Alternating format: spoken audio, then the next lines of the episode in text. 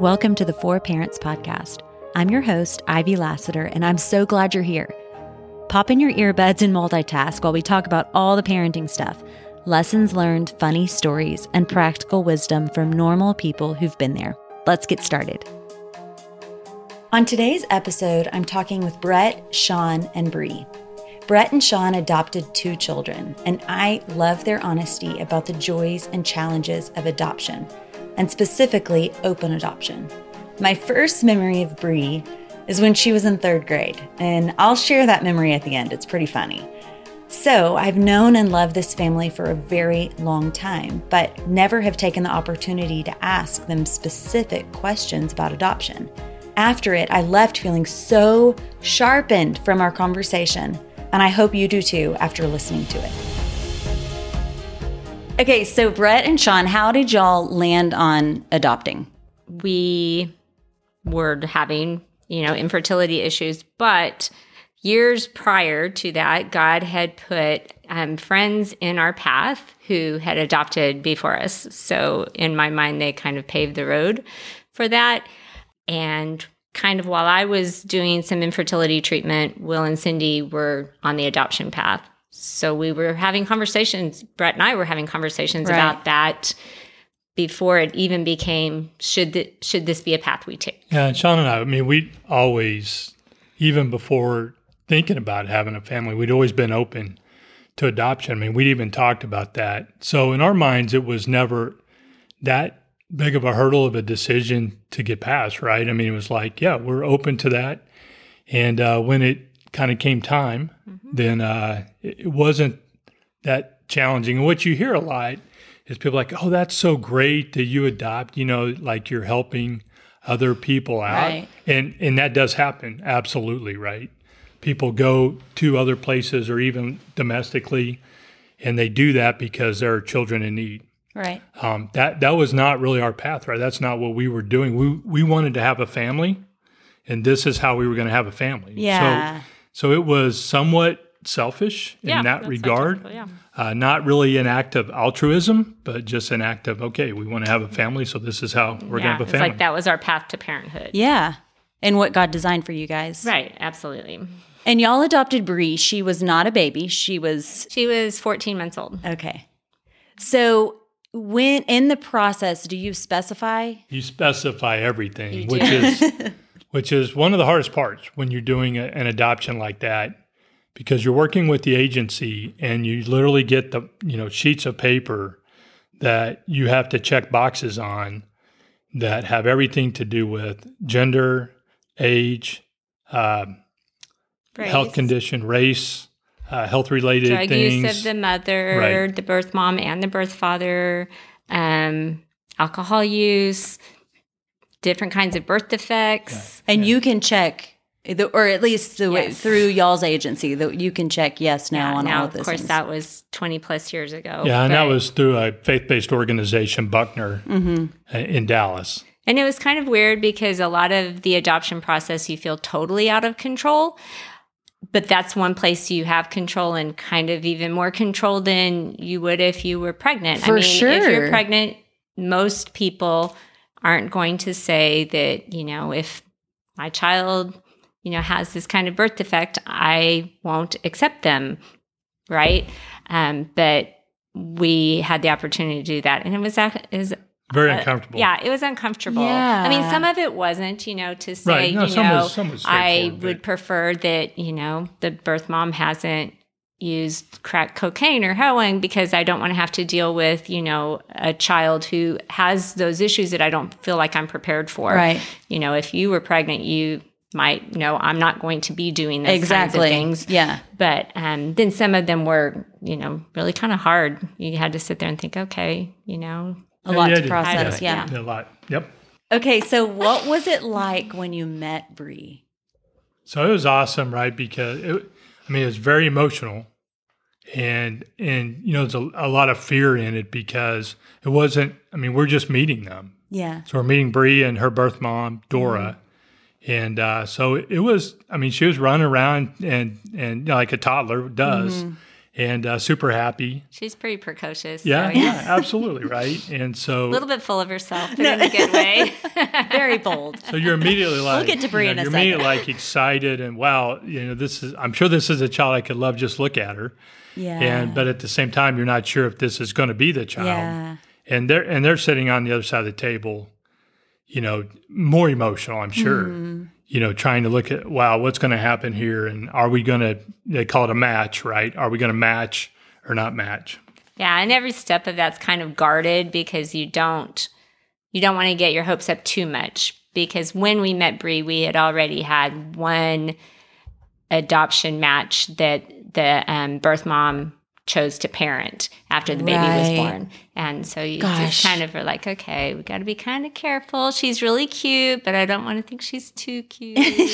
and she seems to really like Brett because she did. She really Uh-uh. liked Brett. Oh, well, yeah. But it's like you don't want to get too attached because Right, you don't. exactly. You know.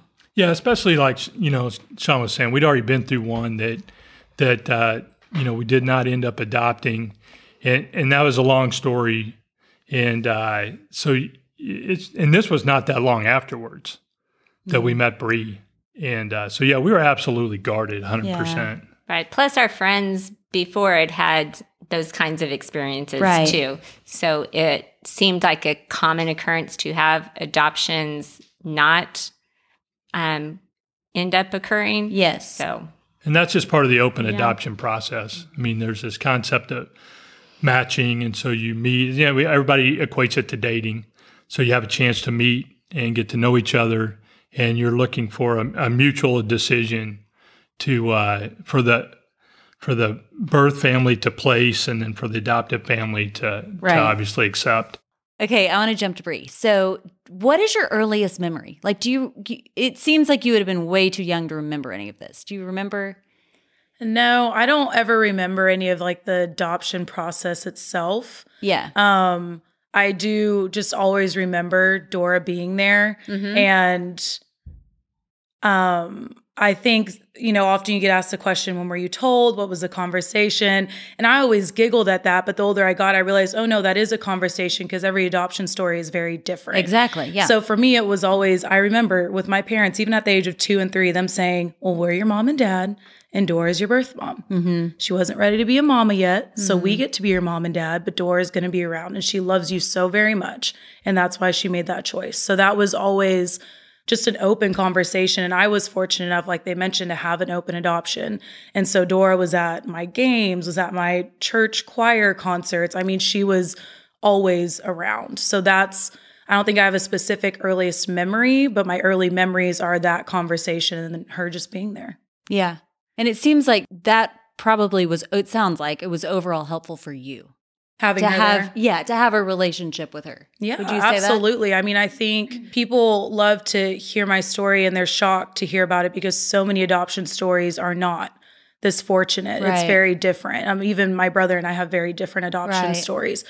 So it definitely helped having her there. You know, some stuff for the fun of it, right? It's somebody that I look like too. So that was kind of cool seeing her and my cousins yes. and growing up. And I'm like, oh, I, I look like them. And we Uh-huh. always joke about she's directionally challenged. And I I just got that. I couldn't. My So parents true. tried their hardest and they couldn't fight that off. So little things like that were a fun balance. But I will be honest, it was, and her and I have talked about this, it was more like she played a kind of fun aunt role, if that makes sense. Yes. Because that line of mom was never crossed Hmm. between her and my mom. And she always wanted to remain respectful of my mom and her role as my mother Wow. because, Yeah. you know, I was placed. So, Yeah. yep, she was like the cool hip aunt. yeah. Were there any challenges? Like, would you say? Sounds like for Bree, it was really a great thing. For you guys, is would you say open adoption is a great thing, or were there challenges with that? Oh, there's challenges for sure. So I, I mean, I would say it's a great thing, you know, because that's the path we have to where we're at, and that's great. But there's parts about it that aren't great, a hun- 100 percent, right? And uh, some of it's, like I said, the upfront stuff where uh, things may not work out like you thought or maybe hoped they were going to work out. Um, and then, you know, the other parts of it are, you know, I, I, I joke when you do open adoption, you're not just building having a, a person come, a child come into your world, you get their family to some degree, at least for a period of time, Yes. right? At least for a period of time. And so, you know, in that process, uh, you're dealing with, you know, those uh, challenges that they bring, right? And, and and those aren't necessarily all bad or anything, but it just may be a little unexpected. So you may get phone calls like, "Hey, you know, can you help with this?" or "Hey, you know, we want to do it something this way, and it's maybe not what we had in our plans." And so it's a compromise Right. to some degree. And you're not, you know, you're there for the child, but to be there for the child means that you have to also, in some way, be there for their birth family. Um, you can't, you know, you can't like love your child and shun. That yeah. I mean, like that yes. can't work. And, and Yeah. so you're in a relationship uh, that, you know, like any relationship, it's gonna have gonna have some challenges. Well, then, like all families, whether they're family through adoption or family through birth, there's messiness For sure. in all families, and there's great things in all families, and they enhance your life. But There's the- there's families complications we- too. Families But- are families are weird. yeah. Yeah, but the, what people think is going to be the hard part about open adoption is Mm-hmm. that's true. I'm scared that because they can still have a relationship with the child that that the child may you know want to leave and go with them or they may want to Mm-hmm. try and they may change their mind and and choose to want to parent after the process or things like that and and, and we you know in, in most cases we're aware of in, in art that's not really where the you need to be Right.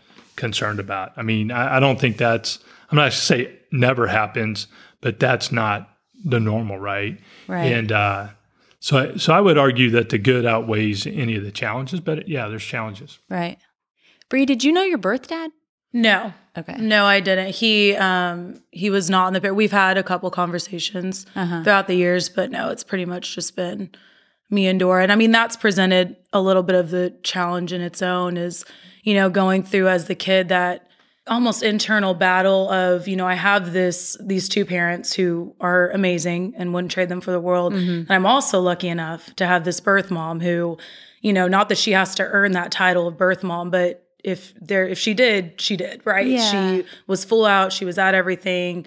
She compromised as well, but I struggled with that with him Right. of you know, almost the why. Mhm. Why don't you why didn't you want me? Mm. Those kind of questions and to be honest, coming from a biracial standpoint too, he so I'm biracial and sh- my birth mother's white and he's black. Yeah. So that is the only black family tie that I could have possibly known or had Yeah. interaction, no matter what caliber it was.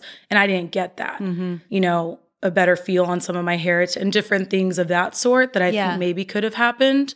Um, but I mean, it it had its complications, but overall, it was I think for the better that I was with her, and then now she's married, and I'm you know good friends with her husband and her and her family and stuff like that. But I think too, I want to add one thing. One of the hardest parts for me growing up, and they're gonna laugh, is the terminology. So I understand a lot of people just don't know, and that's you know they would always say, "Bree, be patient." You just correct them politely, Oh, and hopefully okay. they'll pick it up. But people often would say, "Real mom and dad." So when friends heard- Referring to like my birth, my biological parents. were your real mom and dad, people would refer to that. yes. Oh, so they'd be like, oh, so oh. who's your real mom? Who's your real dad? Who's your real brother? I'm like, Sean and Brett Blagowski and Josh Blagowski. Like, I'm that little kid that's just like, they're my real parents. if you mean birth parents, little bold sassy Bree, she Oh, didn't. yeah. She didn't discriminate at that age Yeah. either. So, I mean that that for me was the hard, and two because I was around my birth family so much. When I was with them, they would just say, "Oh, where's your mom?" Talking about Dora, and that was because you know to them that's how it was. She was my mom, and I was her daughter. So I would always have to learn to just say, "Oh, Dora's over here, Dora's over there." And I even remember when I was younger having a conversation with my mom, like, "Is that bad that I don't correct them? Like, is that rude to you that I'm not saying don't call her my mom?" And she goes, "No, it's not rude. You know, Right. you just do what you're comfortable with." Yeah. So You know, a lot of families have both biological children and adopted children via adoption, and people will refer to them kind of the same way, right? Or that your real daughter? Real, you know, it's Oh, like, I know. oh man, I know. you know, not, you know, and you, you do, you try and where you should, you know, politely correct and move on. And, you, I know, you don't shame and- people for right. the terminology, right? Well, Sean might, but whatever. Oh no, Yeah. you know, it's, it's an education, right? I make mistakes, I'm sure, in other in the walks other people Yeah. have that I'm not familiar with. People are well intentioned. It's just um, okay. So if y'all could go back to you know 20 years ago and tell yourself something as parents, what like oh oh I wish I had known this. Part of being a successful adoptive parent is you know making sure that to the best that you can that they've got the relationship with their birth family. And, uh, and and there's, I mean, I think we did a lot of that right. I really do. But but looking back, I would say there's some things there that I would I would probably choose to do differently, and, and maybe just be more uh, more more proactive or aggressive in terms of trying to maintain uh, some relationships and, and than than we were. I mean, we are always very supportive. It wasn't a lack of support, but but I, I think I would do that. I, I think in our case because it's also uh, interracial with our biracial children. I- I don't know how you learn that without living through it. Um, You know, in current times, I think there's a lot more. Uh, there's a lot more open discussion, and there's a lot more uh, education available to anybody that wants to to examine race and uh, how to deal with interracial uh, situations and relationships. I I think in that case, we were always very open about that, but I probably could have done more to to educate myself Right. even in that. Yeah, I'd say that too. I think that we worked really hard to make sure that um, our kids were in schools with a lot of diversity, um, that they had the opportunity for a lot of diversity. But then there are a lot of places that we just kept them kind of in definitely majority white places Right. um, and didn't kind of go out of our comfort zone for them to be um, in a place that had um, more more people of color right. and you know i'm getting to understand that more and more these days working Yeah. through my be the bridge group Yeah. that kind of thing. Be the Bridge has a transracial adoption guide that I'd kind of refer anybody to look at. You you can see in what's happening today. I, I just think that putting them in a school that was really diverse, and we did that very purposefully, and we were very intentional about how we went about that and where we chose to live.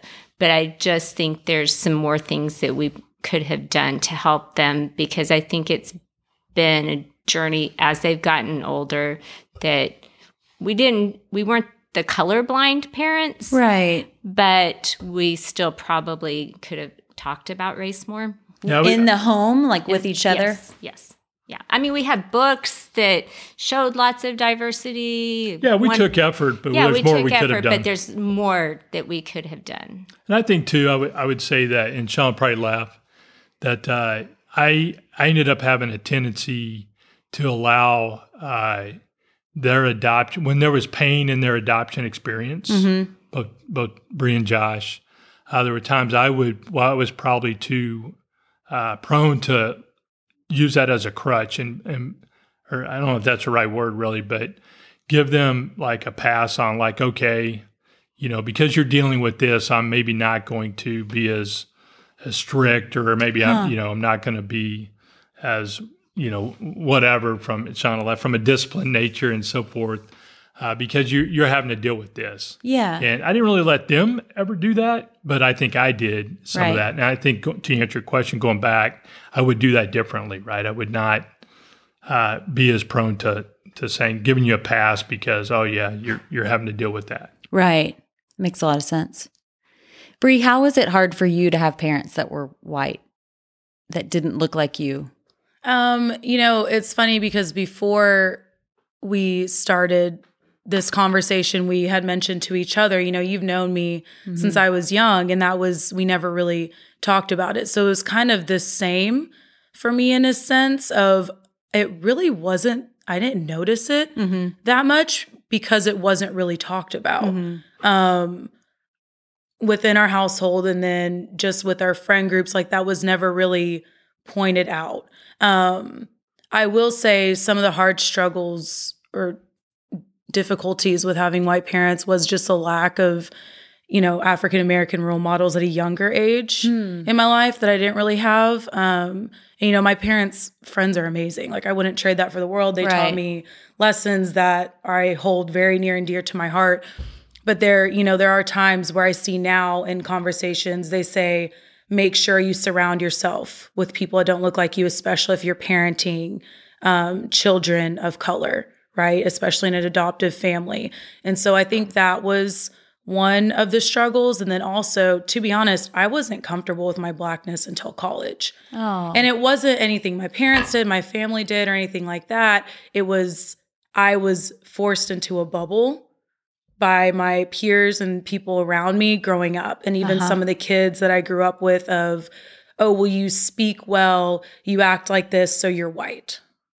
I wasn't really allowed to be black unless I was acting a certain way.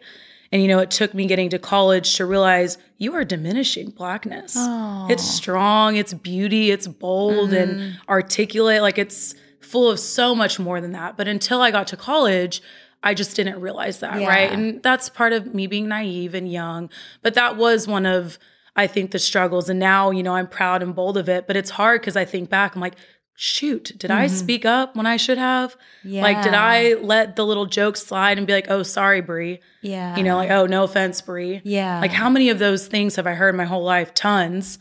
And I never said anything. Right. Because I was like, oh, they don't mean it that way. Right. But now I see how they act as adults. And in fact, they did mean it that way. Hmm. So that's something that was probably, you know, one of the harder things. And then also, if I did go through something or see something, struggling to come to my parents about everything with that kind of stuff because I knew they didn't understand what it was like to be in those shoes. Huh. And I Yeah. didn't want to make them uncomfortable or feel, you know, because when you're younger, you think it's very one side against the other. And if mm-hmm. there was a situation that was frustrating with how a white person acted, I felt if I went to my parents about it, they would think I was like looking negatively at white people as a whole, Right. which was not the case whatsoever. Right. But I struggled sometimes with being open in that sense. What do you think happened in college that helped you? What you what you described? What you my think? friends. Mhm. I had, you know, many black friends in college. Most of my friends in college were black. So I think them just accepting me Mhm. and never questioning it, never saying, Do you prefer this? Do you prefer like I was just Bree. I was Mhm. allowed to be me, no matter what that looked like. And, you know, my fellow black friends were like, No, you're a black sister too. And it's Mhm. fine. Like you're you're okay. You're home. You can speak up for your people. It does not matter because I have friends that were fully black that were lighter than me. I mean, that's Uh-huh. the beauty of our color. It can be all ranges. Uh-huh. So I realized that I'm like, oh, okay, it's not, it's okay to be proud of who you are. And it's okay to speak up for that, even though I might have been raised by two white parents um, and had maybe more white friends in high school. And that's the beauty of the full circle Yeah. is now my friends that are those genuine friends, I'm like able to pour back into them and teach them Mhm. so many things I learned and speak up and be proud of that half. Um, so I think in college it was just acceptance. Yeah. I wasn't told to put in a bubble. I wasn't Yeah. told to act a certain way. I was just allowed to be me. And that happened to be somebody who's biracial. hmm There's also something that happens in college. I think it's the first time that you're living outside of your home. And so, and, and part of it is hard because you're like, wait, who am I? If I'm not such and such's daughter and you know like who am i and and growing into that is a really beautiful thing okay sean you mentioned you wish you had done some things like diversity in school what are other things that you wish that you like what are other ways That as far as things I did or things I didn't do. well you said you were happy that you y'all Mhm. chose diverse Mhm. like a school that you specifically chose to be diverse right. what are other areas that you feel like you didn't get outside of your comfort zone that's what i'm curious about I mean, church. mm-hmm. yeah Our church is very, Mhm. very white. Um, I think one of the first times that it was really pointed out to us, to me, was po- it was pointed out by Josh to Brett, Mm-hmm. and I let Brett tell the story. But I mean, even places sometimes maybe where we took the kids on vacation, um, Oh, you know, yeah. you could, might we might be at a resort that was you know almost all white people, and there's I'm learning that that that's fine for me. I'm comfortable there, but that doesn't mean that my children might not feel out of place and feel like other in, in that kind of Yes, situation. yes. But, but you can tell what Yeah, we ended happened, up in vacation. We, we weren't planning to go there, but we ended up in uh, in Memphis and Nashville. So we were in Nashville. We like it was all kind of spur of the moment. So we went to the Grand Ole Opry. So we're sitting in the Grand Ole Opry waiting for it to start, and I'm sitting next to Josh, and and uh, he you know he pokes me and says, "Dad." I said, "What?" And he goes. I think I'm the only black guy in here, and I and I'd already noticed He's this 10. myself. He's like I'd already noticed this myself, and I go, I laugh and I go, "Yep, son, I'm pretty sure you are. You okay with that?" He said, "Yeah, yeah, I'm okay with that." I said, "Okay." So we moved on. It was all good, but that's just an example of, and I and I knew it going in. I mean, you know that that was going to be the situation, but we were, you know, our kids were both athletes, and uh, when Josh was playing football, you know, I would hang out with the other dads, and one of the teams he played on was mostly black kids, and and uh, so I would we would do stuff with the parents, with the dads, and one time Josh looked at me and he goes, "How's it feel, Dad?" I go, "What?" He goes. How'd it feel to be the only white guy in here? You know, how'd it feel to be? How's it feel to be the minority? And I laugh, you know, like you know, Josh, it, it really feels fine. I said that. He goes, "Well, now you know what it's like." I said, "Yeah, now I know. I guess now I know what it's like, but it's it's all good."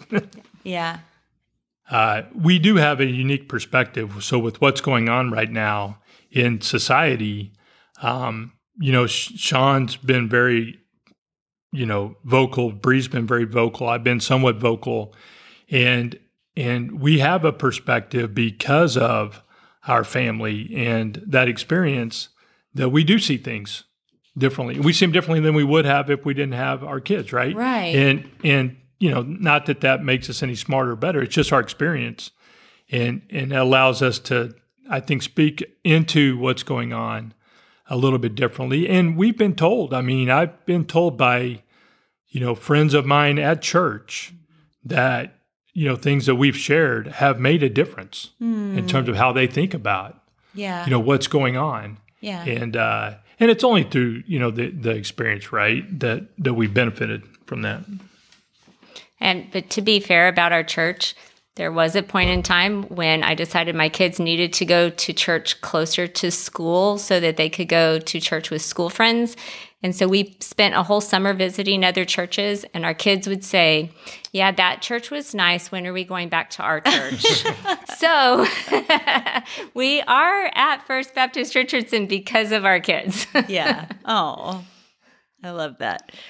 So, Bree, similar question of like, is there, when you think about your community, friends, the people that, and and you can answer this either way. If there's something that's like, you know what, I wish that this I had had this, or what are you thankful for? What did you have that you're grateful for as far as your community? Yeah, um, I think same kind of thing with our church. Um, like she said, even though there was maybe a bit of a lack of diversity when we were younger, I'm thankful for being still a part of that community, but seeing that diversity grow now.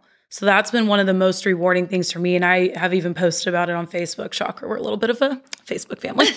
Um, but I, you can follow them if you're listening. We'll we'll, we'll link them. we all got the same last name. It's Yeah. a different one, so it's not hard to find us. Um, but that's one of the most beautiful things I'm so thankful for is growing up and now as an adult, you know, even serving in the children's ministry and doing different stuff and going to the different services and just seeing all the different kinds of people there and having, you know, a black pastor now and having our lead pastor be Hispanic. Like it's just a whole change, completely different. And, you know, when I think back as a kid, yes, there was not a lot, but as a kid, like she said, we were just so absorbed by that community and we were all just friends and you know children of god that all had the same goals and objectives to you know be positive contributing adults one day that did it in the lord's name. So Right. that for us you know wasn't even a conversation. So i'm very thankful for having that as a kid but even more so as an adult. Um, and then also outside of church the athletic community i'm incredibly thankful. Some of my closest friends to this day are girls i played sports with um, Right. throughout the years and it led me into coaching which gives me a whole new community my own little family that i have now with my athletes so Right. i'm definitely thankful for sports and my church community probably the most because they were with you through and through. Yeah, that's awesome. If you could go back to your, let's say, third grade self, because third that's my grade Bree. third, That's third Ivy's grade favorite Bree is my favorite memory. Actually, It is. um, we're there, we'll, we're building more memories, even more though, but that's still one of my top ones. Um, but if you could go back to third grade Bree and tell her something, and you may have already mentioned it, but like, what would you say?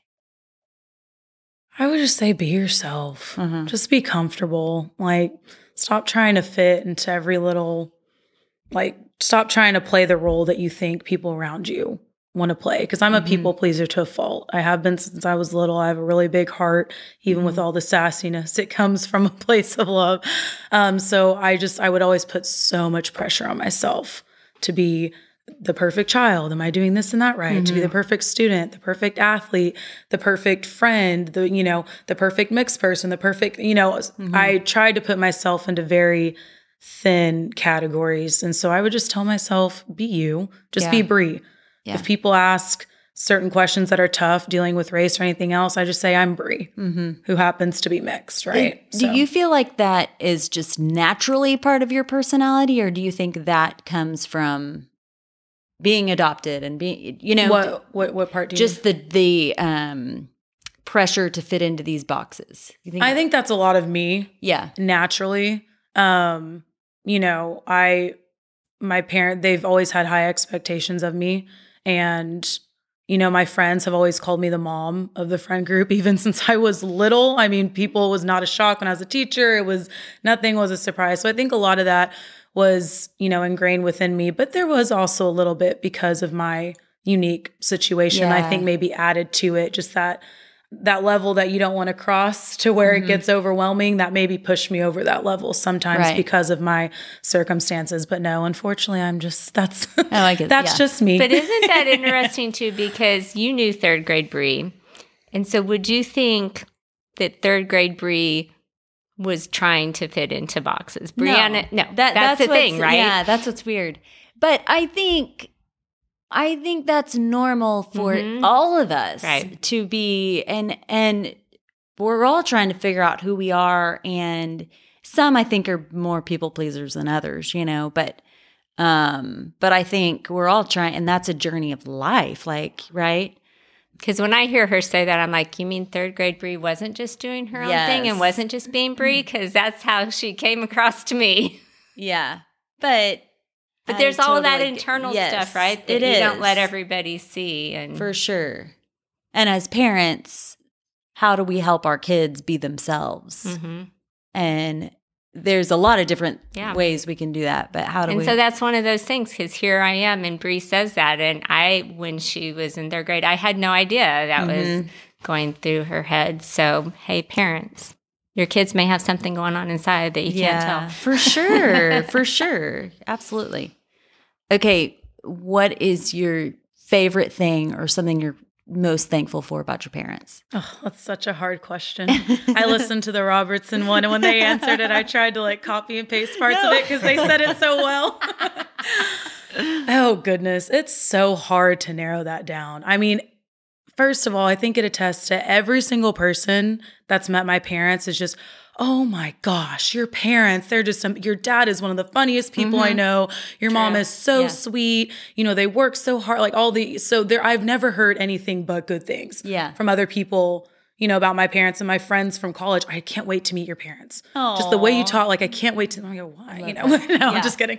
Um but i think the main thing that i love about them they're just good people. Yeah, and that's you know they say and obviously they might operate different because they have biracial children stuff like that but that's them as humans Yeah. they've always felt the way that they felt about everything in life about their relationship with the lord Mm-hmm. about you know what they envision as a family and for them to just say oh it was already a part of our conversation with adoption Yeah. that's not common Yeah. like not everybody sits there and can just easily and maybe it's not easily wasn't easy in the moment but they can say oh yeah well that was a conversation because if that was god's path I'm like, my goodness, that is so hard. But you just made it seem so easy because you, without a doubt, were like, we're going to end up where he wants us. Um, so they're just stinking good people. And I mean, there's a reason that I blow up their phones all the time and bother them at Yeah. their ripe age of 24 and we'll continue Yeah. to do that forever because any time that I need to talk about anything or any kind of advice, I go to them and not that they have the perfect answers every time, but I know their answers come from a good Christ-filled heart Yes. and they'll help, you know, they know me better than anybody else too. So they're just good people. Yeah. As promised, here is my third grade Bree story. So, I was her camp counselor when she was in third grade, and once all of our third grade campers were asleep, the counselors would go out to a little meeting room that was attached to the cabin. And we would write our affirmation cards and mostly talk and laugh.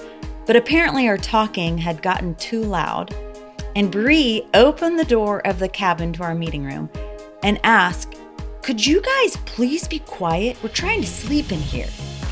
Turns out, which I found out later, the other third graders had a conversation in the cabin about who was the best person to go out there and tell the adults.